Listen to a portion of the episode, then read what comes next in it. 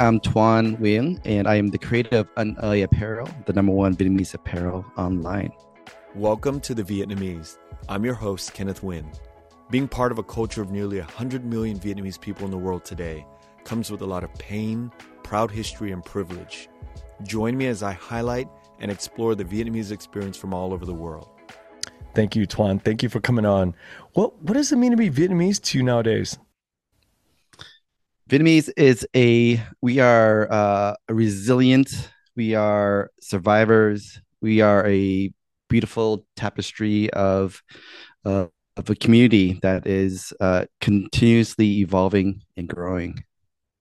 Yeah, you know, we met years ago through Ham Tran. Shout out to Ham, and you you uh, you did a campaign for Owl and the Sparrow, one of Stephane Gauger's film, and you had such cute T-shirts that were handed out as promo um, promo items for merch for for the movie campaign, and it was from that point on we were also in love with you. You know, in love with your designs and in love with who you are as an artist and and everything. T- tell me a little bit about how you got started.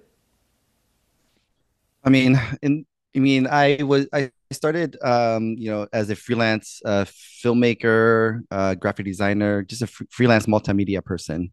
And um, you know, I'm from the East Coast, so not many people know this, but I'm from the East Coast, like the DC, Maryland, Virginia area.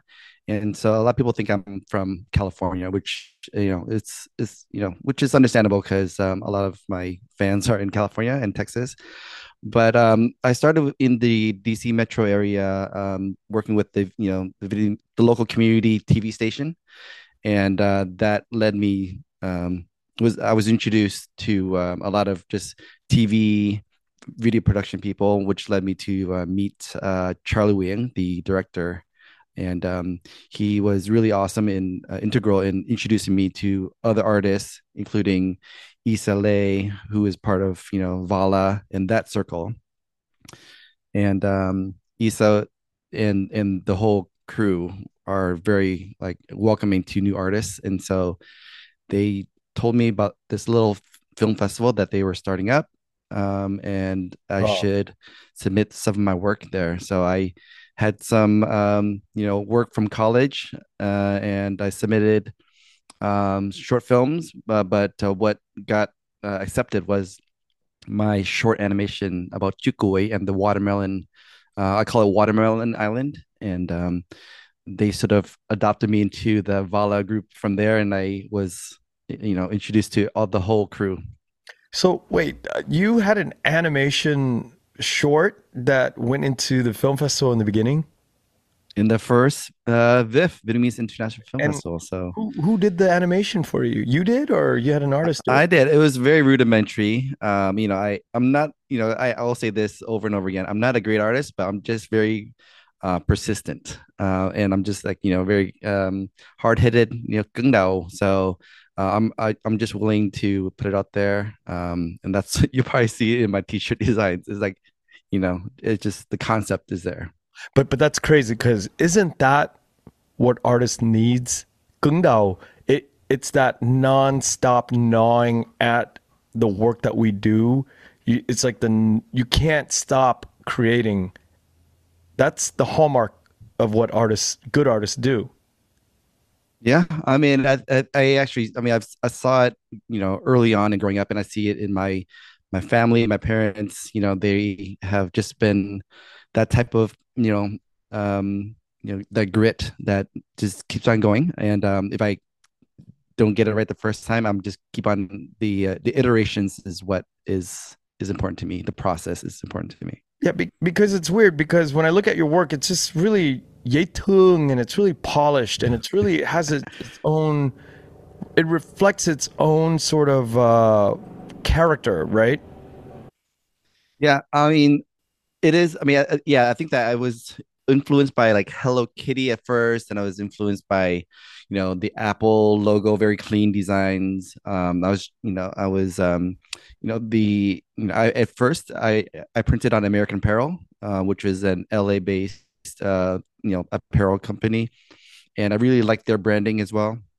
And it was like, you know, it was it was sexy, it was young, it was hip, and um, I sort of borrowed some of their uh, marketing style uh, when I did my Anh Oi marketing. Oh, makes sense. Yeah, Dov Charney, what a character. we didn't know what was going to happen with him. Yeah. yeah, we didn't know. Um, yeah, for all those listening, uh, look up Dov Charney, D O V Charney, C H A R N E Y. Uh, he had such um, interesting taste, and I could see where the sort of the stylistic uh, influence of, of uh, American Apparel at the time uh, blended in. It's like it was like a little bit risque and dangerous, but at the same time, it was really young and fresh. Yep. I actually their their their logo, American Apparel logo, I I borrowed from that and then I tweaked it into Anh Oi. Uh, um, that's why it looks like if you put it side by side, you can see the the similarities. But I just changed the kerning, which is like the the spacing between the letters. Um, so it's like pushed together. I think that's why people and I thought too is that why we pe- we think that you're West Coast is because that feel that there's a design aesthetic that when you look at Anh Oi in the early days, it feels very West Coast, and so you might think that the designer is from the West Coast. Well, yes, but I, well, I also want to say that I grew up in uh, grew up in my early years in in California, northern and southern California. Um, like you know, shout out to uh, West Hollywood, North Hollywood, California, as well as Stockton, California um, and we can go deeper into that. But uh, I, I lived, and then when I graduated college, I would constantly go back to Southern California because you know just like the energy, the artistry, the the network, um, and you know my ex girlfriends who were in Southern California. So, um, yeah, I, I would always find excuses and ways to go back there. And these things make a huge difference to artists. Wherever you are, you sort of create based on like these unseen vibes, right? Like you you feel it mm-hmm. and you start to like soak up the feeling of of where you are and it bleeds into the design. Absolutely. I mean, the I can't you know say enough like how many times like I we come up with new designs every time I meet up with my friends uh you know California or wherever uh but it, oftentimes it's just like the the spark the energy just you know it's like oh what you know, like like Joy Lung, you know, like things like that. And it's just like blends into like our artistry and, and our work. And so a lot of times a lot of the designs are um are, are from just the connections and, and conversations that we have. You, you know, uh, speaking of conversations, a lot of your designs are based on wordplay uh, between mm-hmm. Vietnamese and, and English, American English. And I wanted to ask you how much of that sort of is, you know, uh, based in the geography, right? Because there's certain populations of the Vietnamese diaspora everywhere around the world that might not get some of the things. So is that sort of like a metric that you kind of like whenever you come up with the design, like what the hell, that you have to think that okay, this sells in America, but perhaps not in Paris or right? I mean, is that something you consider? Right. I mean, our Vietnamese diaspora it's it's all over the world, and um, and I've learned that like you know what works in the U.S. in the you know generation one and two may not work in anywhere else, or even in the U.S. generation three and four, or and so on.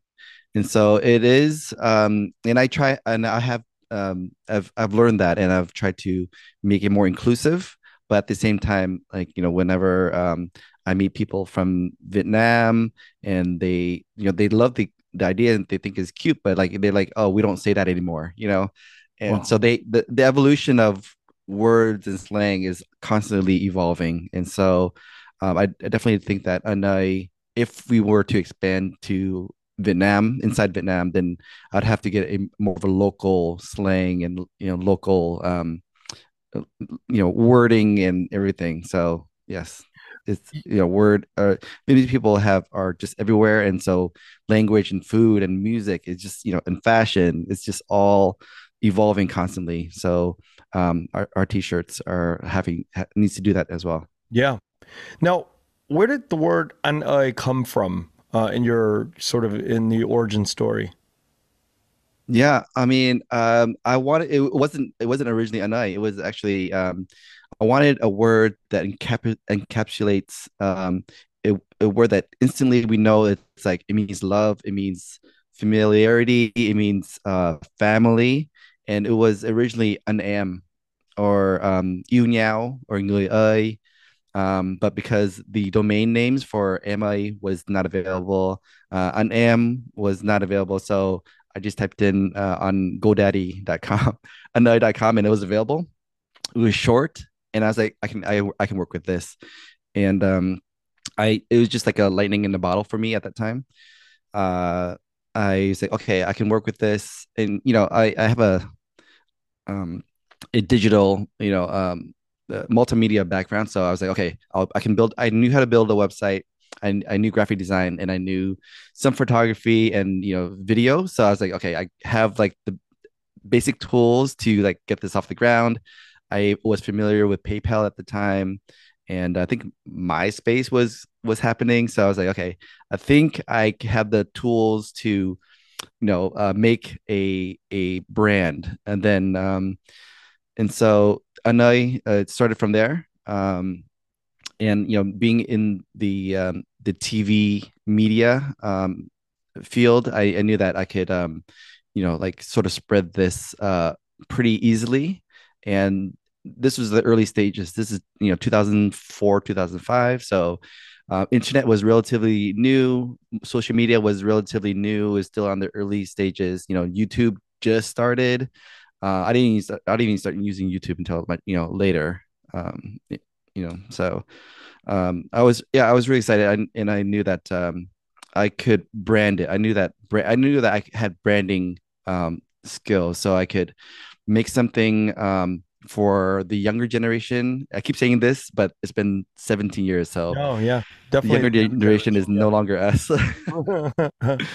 now, did you in the last few years get any slack from any?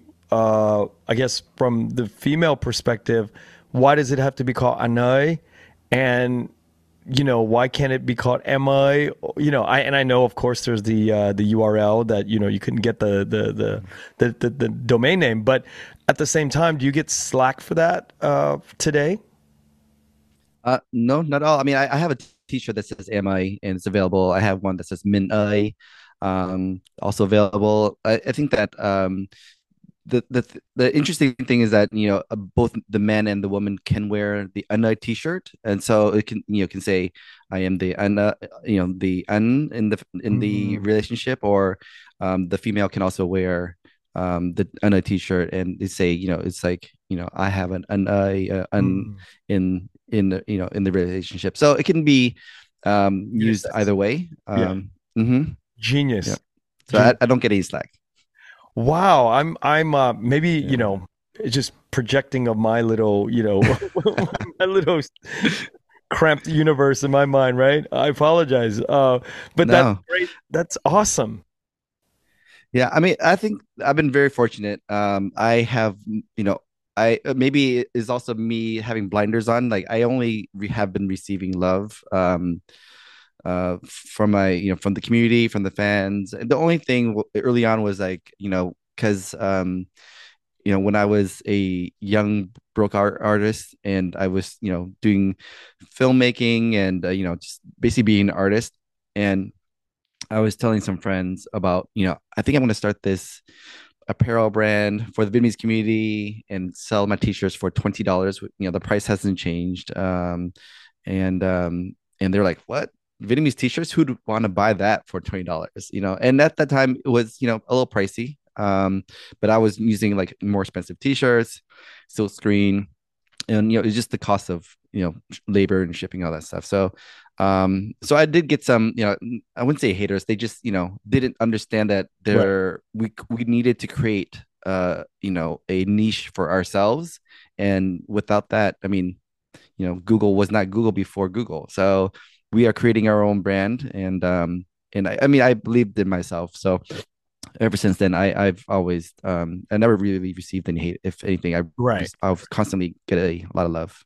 You know I remember a story you told me in the early days where um because I asked you how do you know how much to print and you told me um, I think it was like one of the early days where you printed all this stuff, and uh, it was I think it was for a protest march in D.C. or something like that. Can you tell me that story again? Yeah, yeah. So in my early days, and um, my first, very first design was a T-shirt. Uh, and okay, so I was involved with a lot of uh, Vietnamese democracy work, and um, and I was just you know attending these protests because I was working for a you know Vietnamese TV station, and um, and they would always send me to go these film these protests. And there was a big one coming up uh, at that time, 2005 in Washington D.C. It was like the 30th uh, anniversary of the fall of Saigon, and so um, I, I, decided that that'd be a good because I would I had already was um, branding and uh, developing my uh, my t-shirt brand,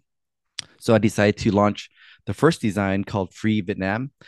And so um, I printed like, you know, $4,000 worth. I didn't have the money. So I borrowed my brother's credit card. He's like, okay, you know, like pay, pay me back. So um, I printed like small, medium, large, up to like 4X large. I never know, you know, like, you know, and then hundreds of t shirts uh, in a light baby blue and very clean design with uh, birds flying like free Vietnam across the chest, and then in Helvetica, white text, and then uh, like you know five or six birds flying off the end of the Vietnam word, and then packed my car, drove to Washington D.C., and I knew that there's gonna be like hundreds or thousands of Vietnamese people, and I was like, this is my audience, and um, you know, but at that time you were, you know, I was young and didn't think things through, packed i could only you know i didn't bring a cart or anything. I just had a backpack and all the boxes i could just stuff like as many t-shirts as I, as I could.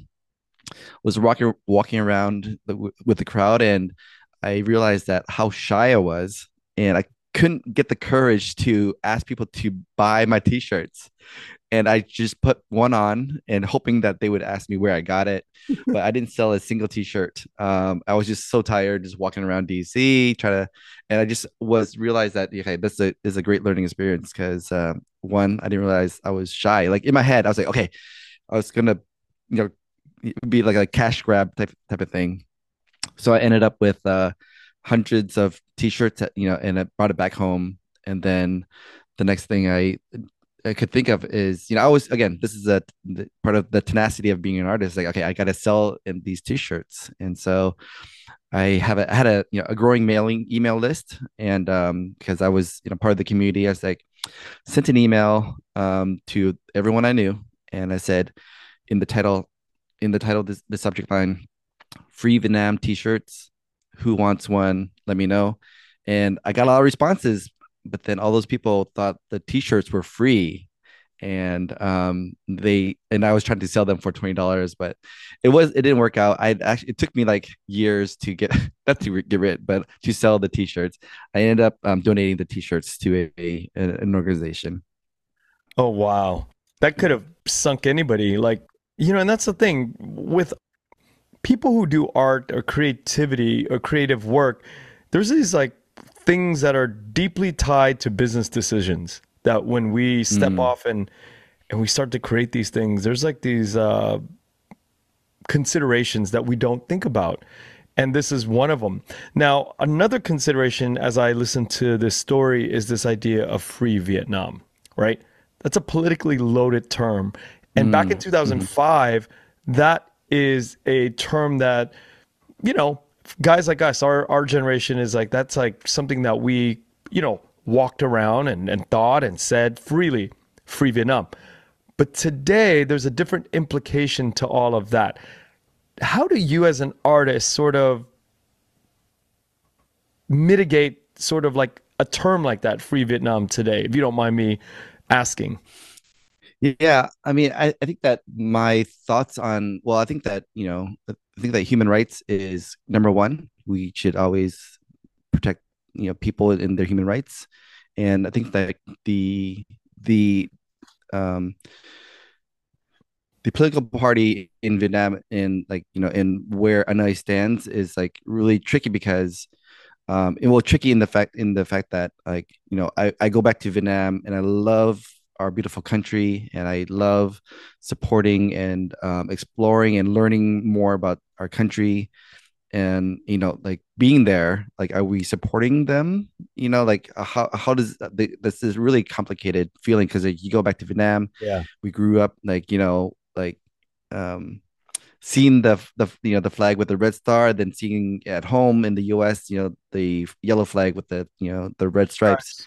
So it was like it it takes um the first several trips I went to, I was really conflicted. Mm. Um, but at the same time, we have you know family in Vietnam and so many friends. friends doing work in Vietnam and you know business in Vietnam. So it's like where where do we draw the line? It's you know it's really a gray area, um, and I'm still that that feeling is still evolving. You're still exploring.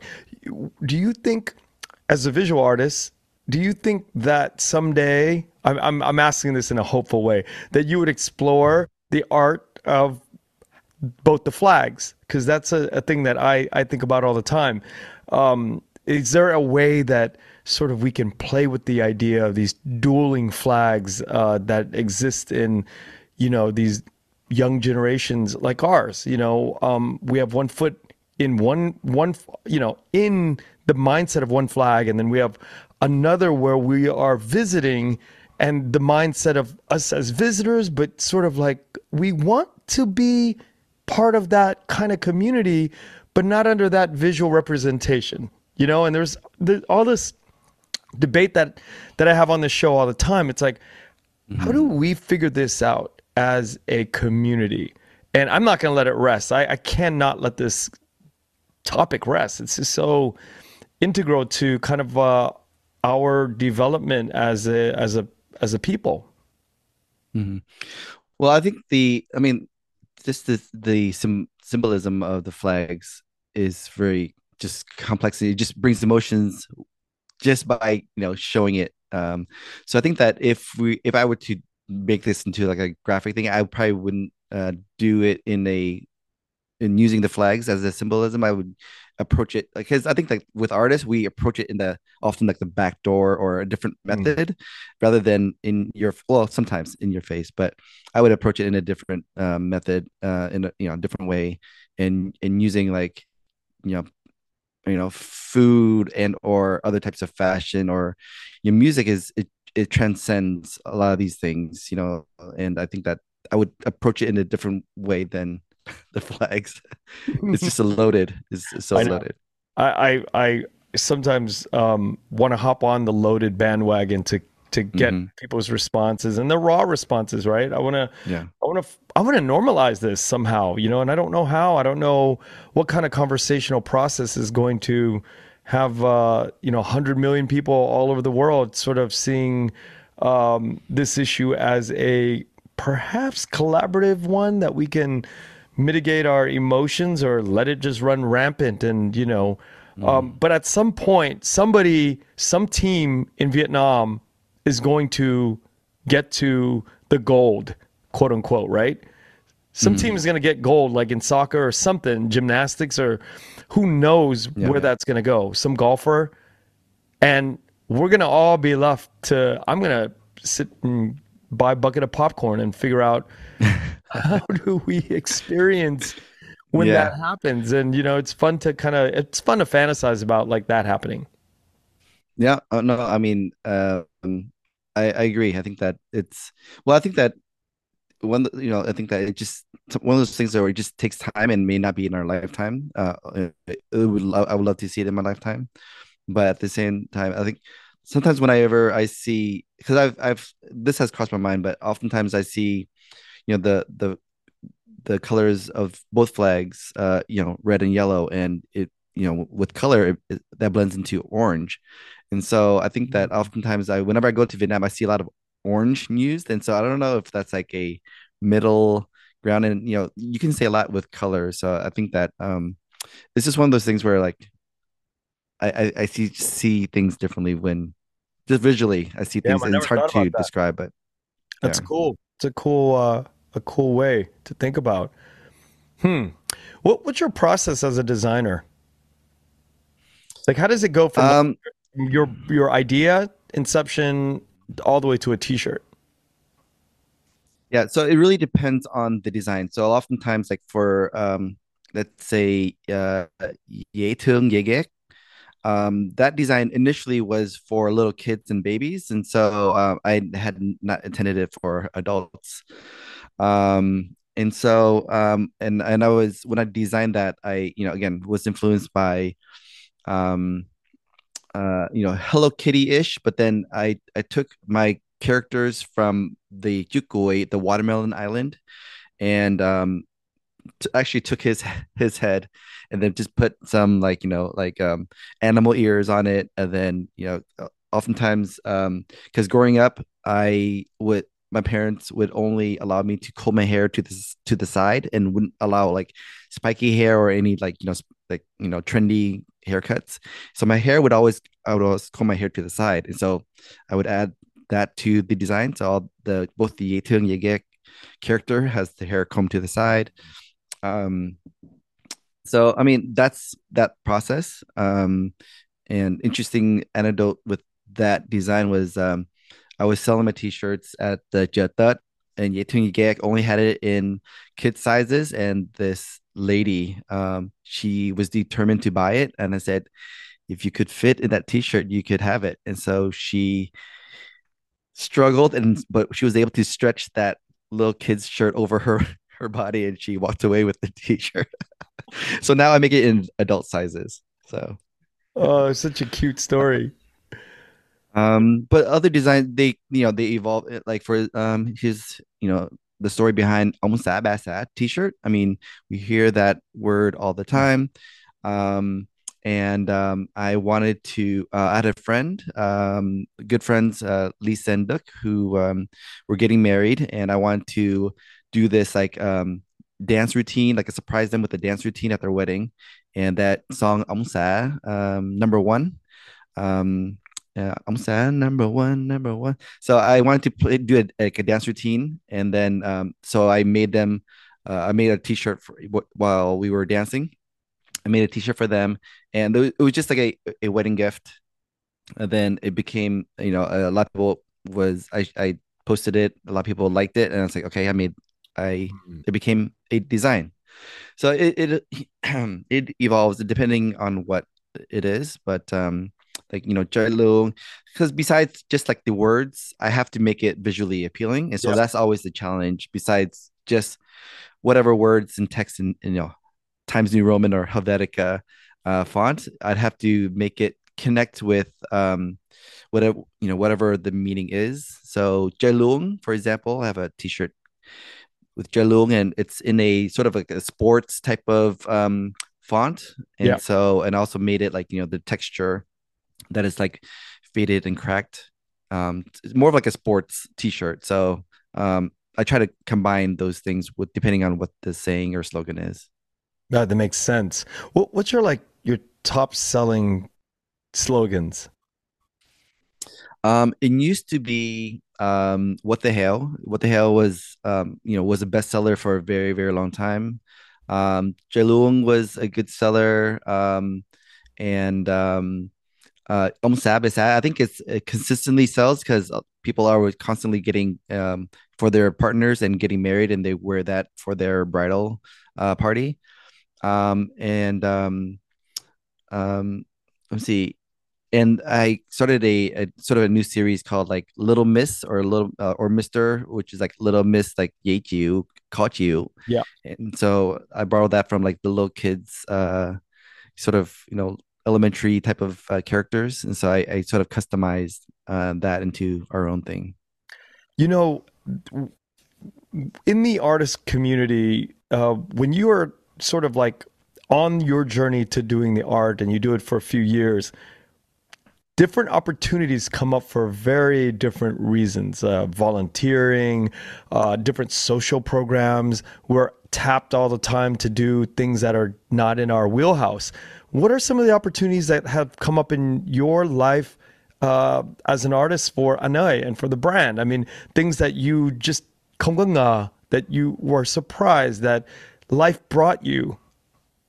Yeah i mean i think that you know being in this position it definitely um, gives me. A, I mean, it definitely empowers me, but it actually gives me a sense. There's a definitely a privilege to it because it gives me opens opens definitely opens uh, opportunities and uh, doors for me.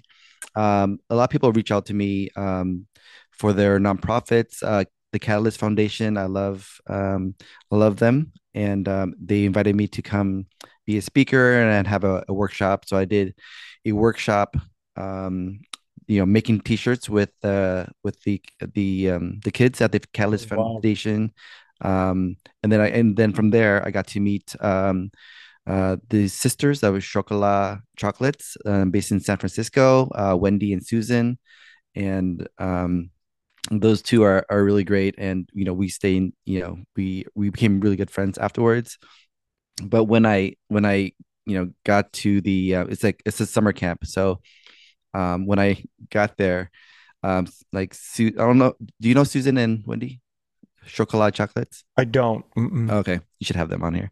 Okay. Um, so Susan, like her energy is like like through the roof, and she s- scared me actually when she I first met him. She's like, "Oh my!" She ran up to me. She like, well, maybe I'm not sure if she ran up to me, but she just screamed like, "Oh my god, you're like Anh Oi!" And that scared the hell out of me. and so, uh, and I didn't know who she was at you know at the time. So um, so I said, no, no, I, I don't know who that is. Like I just, I just so like played dumb, and then of course, like you know, a, a, minute later, someone from the organization came up to me, say, "Hey, hey, Tung, um, you know, nice to meet you." I was like, "Oh, you know, like I felt so stupid," but then like, I, and then you know, they introduced themselves and who they were, but I, I didn't realize like you know, like it, I can, I can get like introvert and extrovert like in, in an instant, and so like you know i think it depends on the person's energy but again we became really good friends on that trip and um, we we we continue to to talk.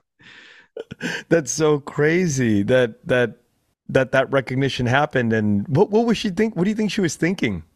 Well i think she just is a really extroverted person. Mm-hmm. and so um and so she, she i think she was just being friendly and being like welcoming. And um i i you couldn't I, handle that energy. I couldn't handle it. I couldn't handle her energy. and you know, there's this. Um, I think Vietnam Society is mm-hmm. an organization in the DC area, and recently I, I saw some of your posts that you uh, you did some work with them. Can you tell me about that? Yep, they're a, a new organization um, and focused on uh, bringing Vietnamese culture to you know to the public and to the world. Um, they recently had a Vietnam Week uh, event for you know two weekends where they excuse me. Um, they had an event called Vietnam Week uh, where I um, helped um, organize uh, the fashion show part. They had um, other uh, portions of the event, which include culinary by Moon Rabbit, um, a culinary demonstration by Moon Rabbit um, restaurant in Washington D.C., um, a, t- a book talk with Viet Thanh Nguyen, um, uh, film screenings. Um, uh, I think three or four film screenings, including uh, M um, and a fashion show that included a, a uh, fashion a wedding attire from the 1800s, 1900s. Wow. Um, and it was like it was like a full on ensemble. Um, you know, with the bridegroom, uh, both bridal parties, um, fan bearers, umbrella bearers, and then the uh, where did bridesmaid the groomsmen. Where did the costumes come from? Uh, from Vietnam. They were flown from Vietnam. So, and then oh. with the curator, uh, with the curators uh, that came with them, yeah. It was a it was a big production. It was held at the kennedy center the reach. Oh that's um, the other yep the other events were held at the smithsonian. So this was like a legit. first, yeah um first class type of event. And i helped um coordinate and recruit uh the models.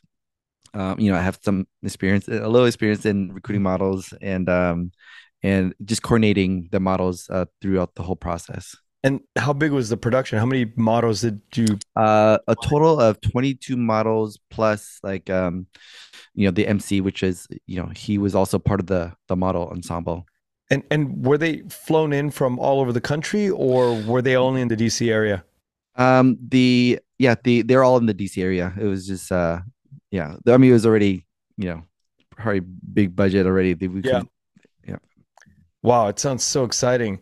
And what was the event like? Because uh, I've I've read about Vietnam Society. I remember when Viet went out to to do it, and you know, um, Emvachit, the director, is a, a, really good friend and partner mm-hmm. of mine. And uh, I I always want to know like what happened. Well, how did the event go? The, the event was really great. Um, very well organized, very well put together. The organizers put a lot of their you know personal time and energy and um, into it. Um, I've, and I hope that they continue to grow and uh, and um, I know that they want to bring in you know more artists and just just continue to build on on um, you know showing the world um, what Vietnam, Vietnam has to offer. Besides, you know, of course, banh mi and pho is great. Um, you know, um, but we were trying to I think sorry, they are trying to um, expand on a different scale and a different approach into the general open, you know, to the, to the public, really. Yeah, this is great. Um, and it was it predominantly, and I, I like to spend a lot of time here because it was a DC event. You are in it.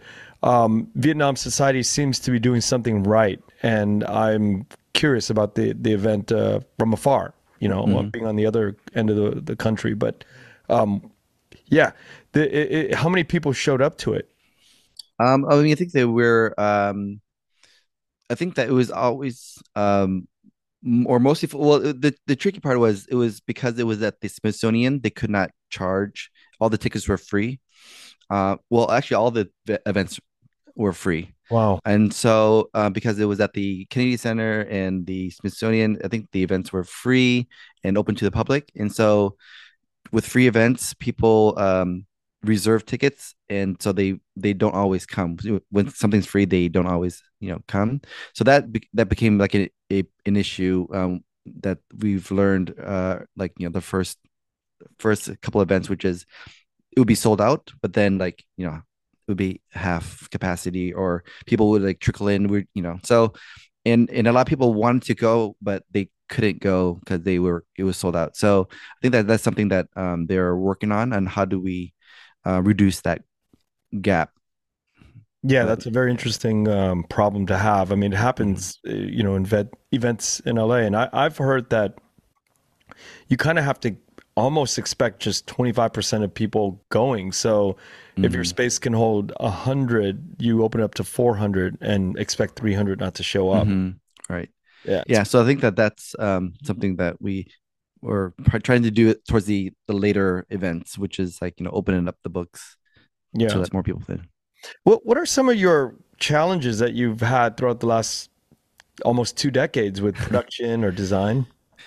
Yeah, that's a, also a loaded question. It's just because you know it's constantly evolving and and um, I'm, tr- constantly learning. So in the early stages, um, you know, I was working out of my basement, and um, it, the, the the initial uh, issues were um you know like just inventory you know one t-shirt like let's say what the hell t- uh, design um needed small medium large or maybe sorry so, small to extra large um and then in men's and women's sizes. Yeah. And then i had it to have it in uh brown and fuchsia so that like just you know that's just one design. So as I added more designs, it became just an inventory nightmare.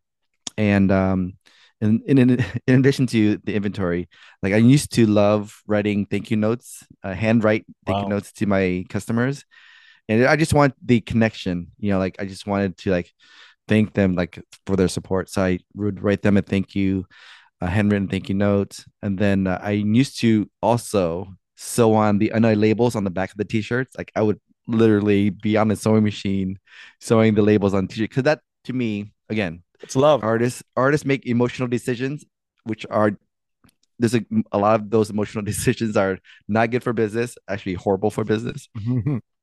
So i made those you know just emotional it was like it felt good in my heart but it was not a smart decision. So yeah. um and so um though that was one of the challenges just the product the, the logistics of inventory just constantly shipping them out. Like you know, I was shipping and shipping out was getting sales was great, but then shipping out was like just a headache. Just like folding it, putting it, stuffing it in the envelope, and printing out the label and just just was annoying and then so I like think like seven, six or seven years in, I released the wing win situation, mm. and that was a super popular uh, design.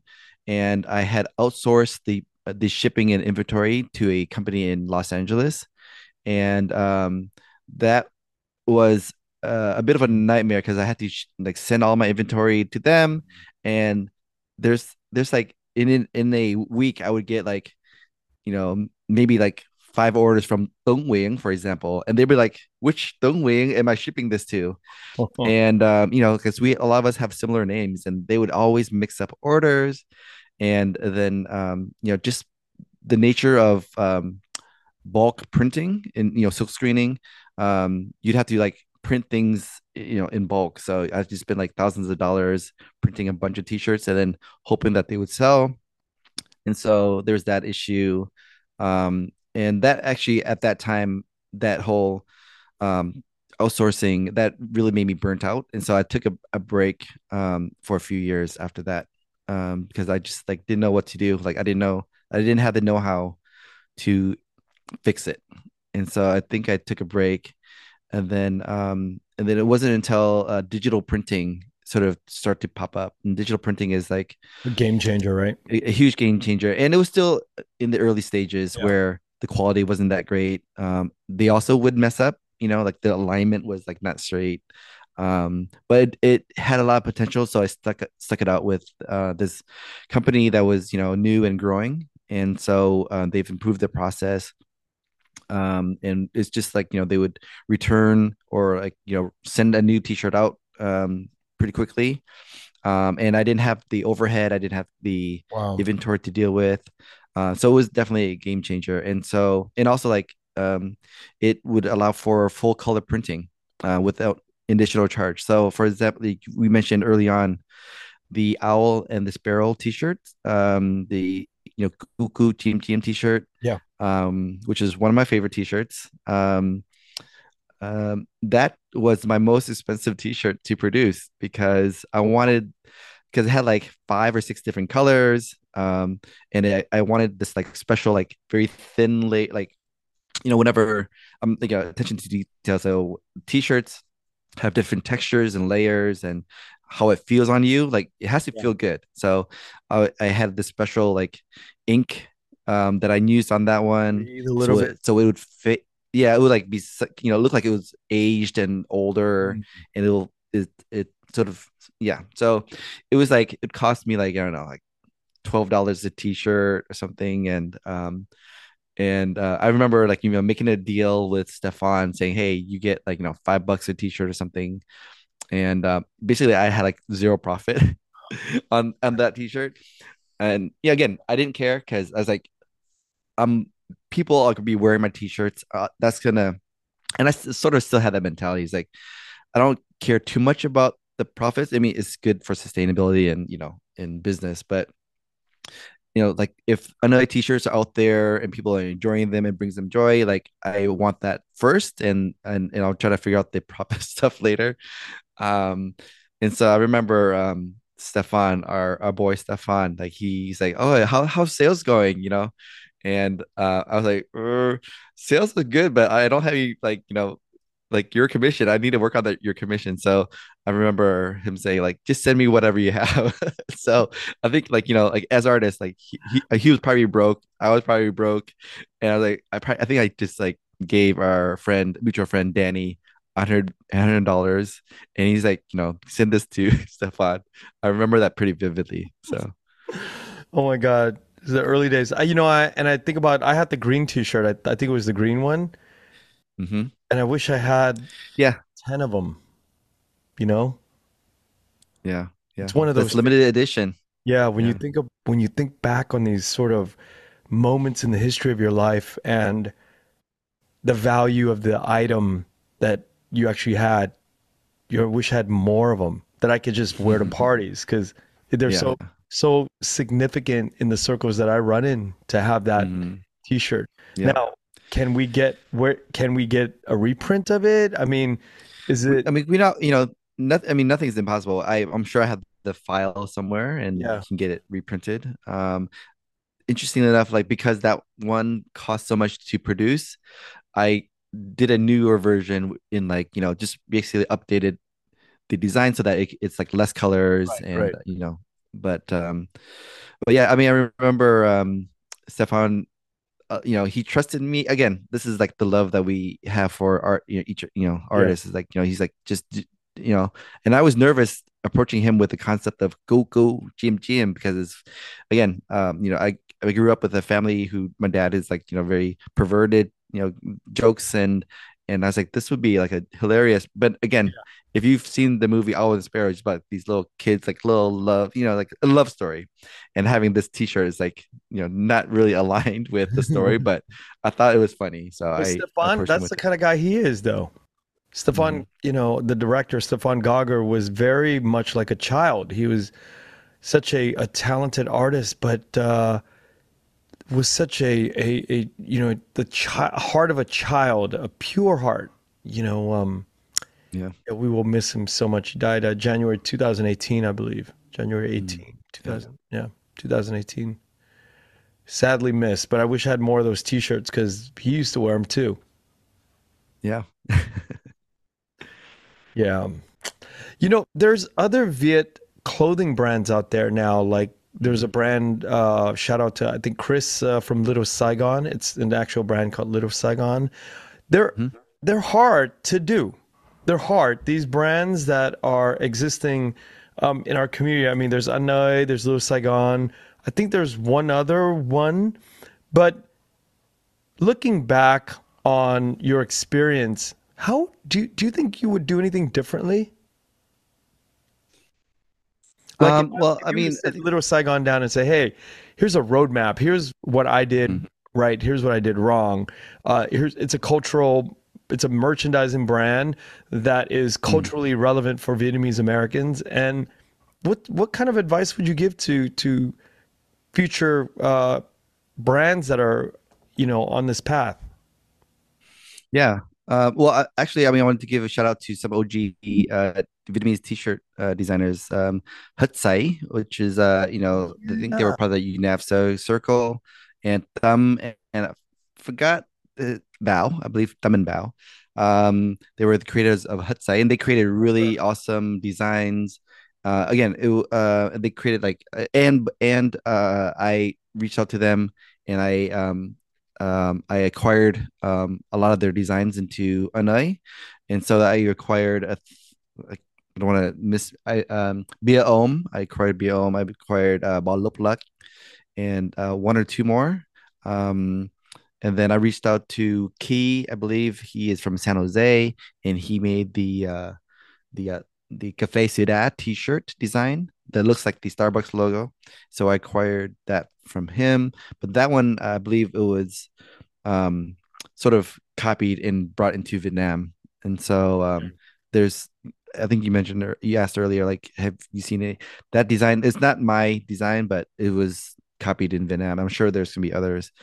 Um, now, when you so, say you acquired these designs, what what do, what, do, what does that mean? Oh, okay. So uh, I know that you know throughout our you know over the years they uh, they printed out T-shirts and they were selling them, and you know it, they look great. And I, I and I I think that it's um you know I, I, they were you know competitors, but I wanted to become friends with them, get to know them, and just talk with them. So I never saw them as like enemies. So yeah. I think that's number one. And um, and props to them for you know creating great designs. Um, but then just the the biz the industry, the t-shirt industry of the apparel industry is just a, a, a tough industry to to to sustain. And so um, they sort of they grew up and they got real jobs and you know had probably families and stuff. And so um, yeah, they probably found a better, more you know, sustainable career. And I probably should have done that, but then I didn't see. Um, I and then like years passed by, and then I was thinking like, what would I, what would they say if I asked them if I could buy their design? So I wow. emailed both of them and reached out to them, and they said, yeah, they would love to um, have me continue to you know sell their design. So I acquired it, you know, for just a little bit of money and um yeah so that's how but, you know these designs today, though, with artists like you or you know stuff from Hutze, don't you just put it, post it somewhere on a sort of delivery? You know, uh, what, what, what's it called? Yeah, uh, uh, D, uh, just uh, digital printing, DTG. DTG, drop shipping, drop shipping yeah. process where you click a button, the designs yeah. are online, mm-hmm. and so does all of your acquisitions and designs now live somewhere online where we could just click a button and buy? Uh, yes, but then it gets a little tricky. Well, I mean, I think that that yes, and um, you know, just the the nature of digital artwork, it becomes easily copied, and so there's lots of copycats out there. Uh, I'm sure there's. I mean, even this logo, my my logo with the trademark uh, is copied, and they're selling it with the trademark. So, wow. I, it's it's a constant like you know uphill battle. So I think that's important for me to, you know, just sell it through my website. Um, and because I I tr- explored uh, Amazon because Amazon allows for for um, you know similar digital printing, and uh, my t-shirt my uh, t-shirt I designed um, I am Asian American yeah. um was copied uh and like um like like in minute within minutes on Amazon. Yeah. And so it was you know heartbreaking that I I didn't know how quickly because it's just the nature of Amazon. You could see what sells really well, and so whatever's on the top of the list, they are going to copy it just just instantly. So and is and there's nothing. There's nothing you can do. No, I mean you can you know, file a report, but then there'll be another. Per- you have to like constantly look and search for your own design, and it's just um not worth it for me. So. No, I can't imagine. That's like a time suck. Mm-hmm.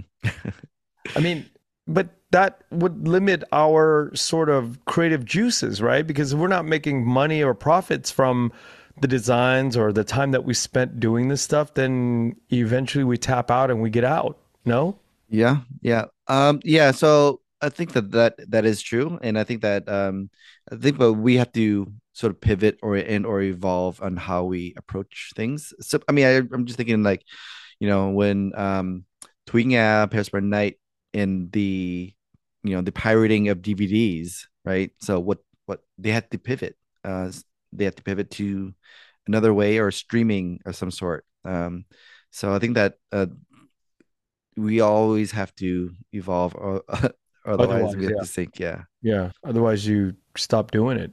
Mm-hmm. You know, speaking of evolution, uh, somebody um, who was an early fan was Michelle Phan. Mm. To to your brand. Tell, tell me about that. I, I've heard about that before. Oh man, I love Michelle. Shout out to Michelle Fan. Uh, or she says Michelle Fan. But um, yeah. So early days, I built my own website, and you know when you, I I could see um clicks and links and and I was just super obsessed with just look look looking at how many um, visitors I would have on my website. I was constantly refreshing, and there was um, a big blip coming from a um a v- vlogger, um, and the vlogger was like Michelle Fan, and um, and I was like, and I clicked that link, and she had bought a T-shirt, uh, what the hell, in fuchsia, and um, she was wearing it. She was like, you know, just promoting my website. wow. And um, I clicked on, you know, I saw her photo, and um, and she's like this super cute girl, very trendy. Um, and I reached out to say, hey, you know, like I would love for you to, for a collaboration, and she was all in, and she um, promoted my Yetung Yegek um, mm. uh, release, and so I sent her the T-shirts. She she did um, a Yetung version, and then she did a Yegek version, and we kept in touch. And uh, then like later, several years later, she helped me promote um another uh, one of my like contests, which is like a dance um contest to win, and that's when I sort of explored the YouTube you know stuff. So, wow, what a force of good! She um she seems like a very nice person. Yeah, she she's really amazing and yeah, she's so sort of she's blown up way bigger since then. I mean, she started her own like skincare line and her own other branding and cryptocurrency and so many different things. Yeah, so she's a business like a force to be reckoned with. Boss lady, boss mm-hmm. woman. What what's totally hundred percent boss lady. What What's your future uh, plans for Anh Oi? Well, um, a few collaborations that I have lined up, which are um, with the Jam uh, sauce. Um, they, uh, you know, when I was in California, um, I kept on seeing Jam sauce everywhere, and um, and I, I love that there's like an expansion or explosion of Vietnamese brands out there. And um, I don't know who the owner is or anything, but I just like in one like I was in California and I just had a, a spark like a, you know I have like these like visions of like oh that'd be cool if they did this and so I sent them a um a sketch of like a fish and a um goi cuon soaking in their uh jam sauce and um you know like a, talk bubble or something. And I sent that sketch uh, i dm'd them with that um that sketch and say hey you should you should you know do this or you know and then um they say okay well you know we'll take a look at it. And then you know they're super nice but then uh, it wasn't until recently that they said oh let's uh let's collaborate. So um they're gonna do a giveaway um, and we're gonna um include a a t-shirt in that giveaway so that's our next uh collaboration um and then um the DVAN from uh California the I, Yeah. I should know Di- what, what they stand for um, Vietnamese uh, Artist Network. Yes. So DVAN, I met um Isabel. Isabel. Is it Mhm. Isabel? Yes, I felt Isabel. I met Isabel at the um at the Vietnam Week event, and you know, like she's super sweet. And I said, you know, we just introduced her and we got along. And I said, hey, you know, let's let's do something together. And so we we chatted um a week later, and we sort of you know informally agreed that we should collaborate. So that's my next collaboration. Um, I just love supporting like Vietnamese organizations and just see them grow. So and, and other artists. We we will we will collaborate. Um, you know, I think that you are doing really awesome work. I mean, I you know don't need to toot your horn, but like I think that um I'm always finding ways to like support other artists in my own way. Like we're you know, I, I do it when I was poor and I'm less poor now, but um I think that we we just you know find ways to support and uplift one another Yeah, it's a sure. Let's it's a really small community. It's not that big of a community, but it's growing, but it's not like to a point where, you know, especially if you've been around for a long time like you, you know, the- you tend to just kind of collect uh, all of the the artists and and you know, we stay in touch with everybody. Yeah, I, I, but I also feel yes, and I think that we're going through a, a, a, you know a new um Shift. like awakening right now, Yeah. new shift right now. Because I think that like when I started Anh Oi, there was a shift, you know, like 15-ish years ago. Yeah. You know, they had there was like a big boom in like Vietnamese artistry. Um, and then I think it sort of, you know, the Waned smaller cycles. Yeah. And then the right now I feel like there's another big boom of Vietnamese artists coming out. And I think that's partly because of, you know, our work is, you know, is it, it never doesn't go away. It just keeps on, it just builds this momentum. So I think that there's another um renaissance, Vietnamese renaissance happening right now. Yeah, for sure. And um it's interesting to watch because it's like a it's ebb and flows, right? It goes in and out and Mhm. you know, some people would just stop doing what, you know, stop doing their art, and some people keep going. And, you know, it's just a, an ever changing landscape. Mm, absolutely. I'm excited to see what happens. Yeah. Tuan, thank you so much for coming on today. I, I really appreciate it. Is there, some- is there, are there things that we're leaving out? Um, Things that you want to talk more about? let's see. Well, I mean, I think that the there's a an element of me that like I'm pretty private. Um, and I don't really sh I, I rarely do interviews and um and I think that you know I, I allow um my models, I select models that just really represent the different facets of uh Vietnamese Vietnamese community. And I would love to have like, you know, um um, a male, like official male model. Uh, it, interestingly enough, I know that I say I'm I'm really shy and I like my privacy, but there's been um, two times where I was in the Anh Oi campaign Yeah. modeling, and um, it's it's kind of funny how that the first one happened, which is um, um, one of my inter. I had like a like a group of interns. I only had interns once, but I had a group of interns. They're just like these young college students, and um, you know, I started I when I was like you know in my twenties, so I wasn't that much older than them. But um, one of them I yeah, I maintained maintained friends uh, with, and you know, her name is Kim Do.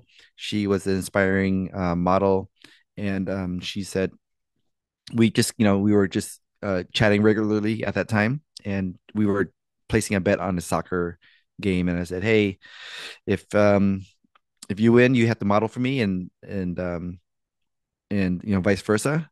And she said, if if if you lose, then you have to model you know as well. I was like okay you know like mm-hmm. sure i i didn't think that i would lose. So um she modeled the uh Jiabui Sang uh t-shirt uh and um with kim lay as the photographer. And i modeled uh, i was in the same campaign and i modeled the um saigon motorcycle club um t-shirt. Mm, and so that was that.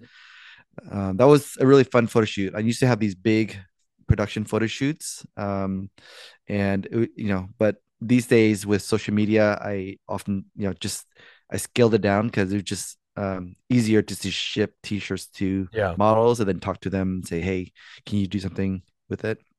You, you know, uh, a, thing that we didn't talk about is um, it's funny that you talk about modeling. You are a very impressive dresser. You, you dress very, very. I mean, we can't see it now because you're in a t-shirt, but you um, you put together some ensemble like some pieces and you know it's like really different and stylistic you know it's like oh. old school um fashion that it's like meticulous attention to detail when you put things on and it's like there's an intention uh, you can feel when you get dressed up and it's not like you know it's not like east uh, it's not like west coast kind of casual uh, dressing it's like east coast cold weather you know, and it's it's a beautiful it's a beautiful thing. Oh wow! Well, thank you, Ken. Um, well, it's I think that that was um, you know, it's that was influenced by growing up in a I'm one of seven siblings, and so I have three older brothers, I have three sisters, and I was always left with uh, hand me downs, and you know, whenever I would you know wear a you know, clothes from my siblings, I would have you have to like sneak it or like you know like hide it you know and and if I get it dirty they'd be super uh, upset. And so um I this is like a weird talent or a gift but um I I could visualize like outfits um because I would I would always wake up you know uh, before when I wake up for school I could visualize okay I want these pants with this shirt and then I would just go and grab it and um I and I could do that with like you know uh, I can just visualize things um, relatively easily, um, and so I think that has helped me a lot in visualizing um, and understanding. I think I understanding I understand um, because I can visualize. I can pair things up, um, you know, better, and just understand like fashion, you know, because we're in the I'm in the industry, so understand hair, makeup. I just know more about that. Um, and uh, putting yeah. it together comes down putting it together. Yeah, yeah, just the silhouette. I I call it the silhouette. Just like the the look. If you you know if you see a, a person from far away, uh, like you you can kind of tell if they're good looking. you know, like their their silhouette. so interesting. So interesting. When are you coming back out to LA? Uh, you know, I I'm trying to find. Oh, you know, I'll be um I'll be going out uh, hopefully um in uh January, February, March around March. Um, not many people know this, but I'm a my 95 job. I'm a high school teacher. Don't tell my students. I they don't know. I don't think they know. Um, and a lot of my colleagues don't know that I have this other life. Yeah, um, but let's let's talk about that. You're a high yeah. school teacher, but you're also in a program at Harvard right now uh, for uh, getting a master's degree in education. Correct? Uh, educational leadership. Ed- educate. What is that? What is educational leadership? And why educational leadership with all of this art background that you have? Um, well, it allows me. Well, uh, so the program is uh, part of Harvard's uh, for independent schools, and so um, don't want to share too much about where I work, but um, but it's for it's specialized for independent schools and leadership in independent schools, and so that uh, allows me because uh, I do a lot of leadership uh, stuff for my schools school and for um, Asian educators, and so uh, I feel like that would um, give me the, the the better tools to work with mm. um, in those in that capacity. And so um, I, when you know it, it was a, an accident, um, you know I sort of fell into um, teaching or you know independent schools uh, t- like roughly 12 years ago when the economy was like you know shaky like 2008 2009 and i i needed a part-time job. And just you know i was i found the part-time job on craigslist when that was still a thing um and i was like huh this is really cool. Like you know i could do my side hustle and uh, work at this school part-time.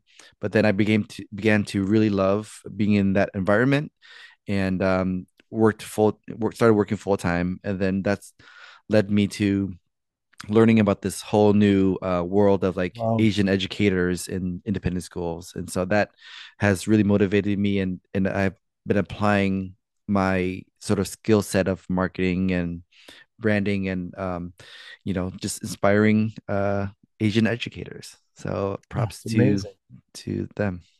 It's so weird that that's like the thing we're going to end on because the entire time we talked about Anh Oi and you know your your your journey in the art world and um, creating this really cool brand, but the impact of being an educator for you is probably really high on your list, right?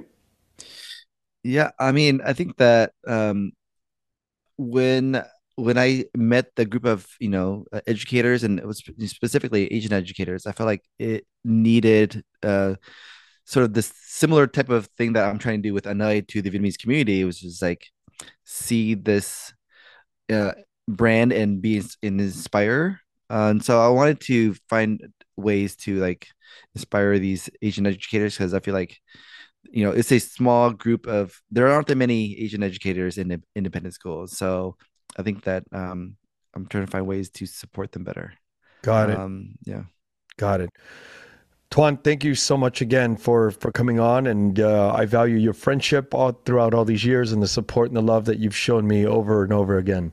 Yes, absolutely, Kenneth. Thank you so much. Um, I look forward to collaborating with you, collaborating with you in the future, and seeing you in person. I, I mean, I love going to California. You give me good, positive energy. Awesome. Thank you. I look forward to seeing you again soon. All right. Thank you. Thank you for listening to The Vietnamese with Kenneth Nguyen. The Vietnamese is produced by Brittany Tran. Special thanks to Jane Nguyen, Catherine Nguyen, Tina Pham, Sydney Jamie, and Christo Trin. Please find us on Instagram, Facebook, and TikTok at The Vietnamese Podcast. You can also find us on YouTube where you can subscribe, like, and comment. Please rate and give us a review wherever you find our podcasts.